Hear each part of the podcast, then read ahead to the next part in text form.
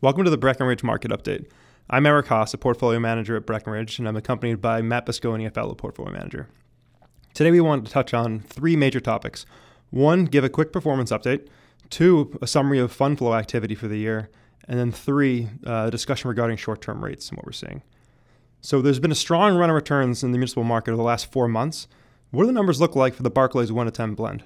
So if you go back to November of two thousand eighteen, the Barclays one to ten blend index returned zero point eight seven percent. December of last year returned almost a full percent. January of this year, again, up another zero point eight five percent. Uh, and February's returns continued that string with another forty-five basis points of total return. So the cumulative return for the period was three point two two percent. And the biggest driver of returns on the muni side has been lower yields. ten-year Treasury yield touched three point two three percent in early November before falling to two fifty-five at the beginning of January of this year. And since that initial drop, it's remained in a very narrow band of two point six five to two point seven five percent. Municipal bonds have showed a similar drop, falling from a two and three quarters percent down to a two point one percent over that same time period, really due to incredibly strong demand for municipal bonds. And a big driver for the performance on muni bond has been from fund flows that have come into the muni space, and Eric's going to walk us through some of those numbers. Right. So first, taking a look back to two thousand eighteen, last year was really a tale of two markets. So the majority of the year up until September, we saw positive fund flows. Uh, we had around or over ten million dollars in flows up until early September. And then from September nineteenth to the end of the year, we saw a lot of outflows to the tune of around twelve point five billion dollars.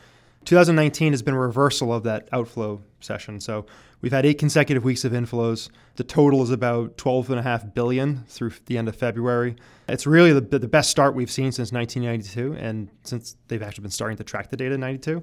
And additionally, we've seen kind of record inflows by sector. So high-yield munis have three billion dollars in, in inflows. The intermediate part of the curve is five billion dollars of inflows, and the long-term is around six billion dollars. So to offset that, we've seen outflows from the actual money market space, which has been around eight point five billion dollars.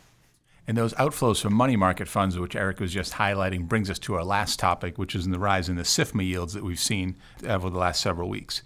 Uh, the SIFMA index uh, is an index that represents the rates on what are called variable rate demand notes in the muni market, or, or municipal bonds that have their coupons reset uh, on either a daily or a weekly basis.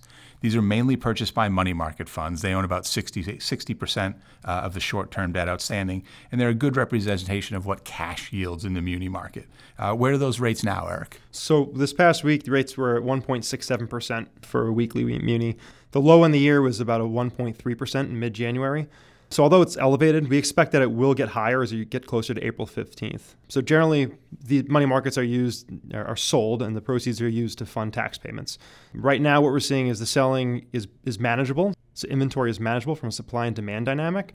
Uh, and one thing we're actually seeing is that investors are choosing to buy V R D Ns, or these, these short weekly securities, rather than buying two or three-year bonds, just due to the fact that the front end of the curve is, is pretty flat. So it doesn't make sense to take that extra duration risk. Um, additionally, what we're expecting to see is that um, you know a lot of typical of muni market, a lot of, of the rates and performance is driven by supply and demand, and rates could be higher by around fifty to seventy-five basis points if we see additional selling from these money market funds, which will probably happen as we get closer to tax time.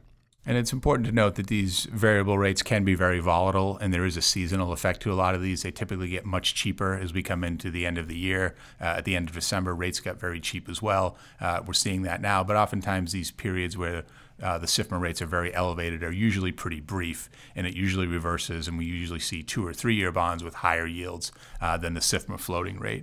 And it is likely that we'll see these SIFMA rates come back down as we get through tax season uh, and the selling does stop. There has been somewhat of a dearth in V R D issuance over the last several years, and that market uh, is down to one hundred forty billion dollars outstanding. So it's likely to be uh, somewhat of a brief respite where these SIFMA yields uh, are higher than short-term maturity bonds.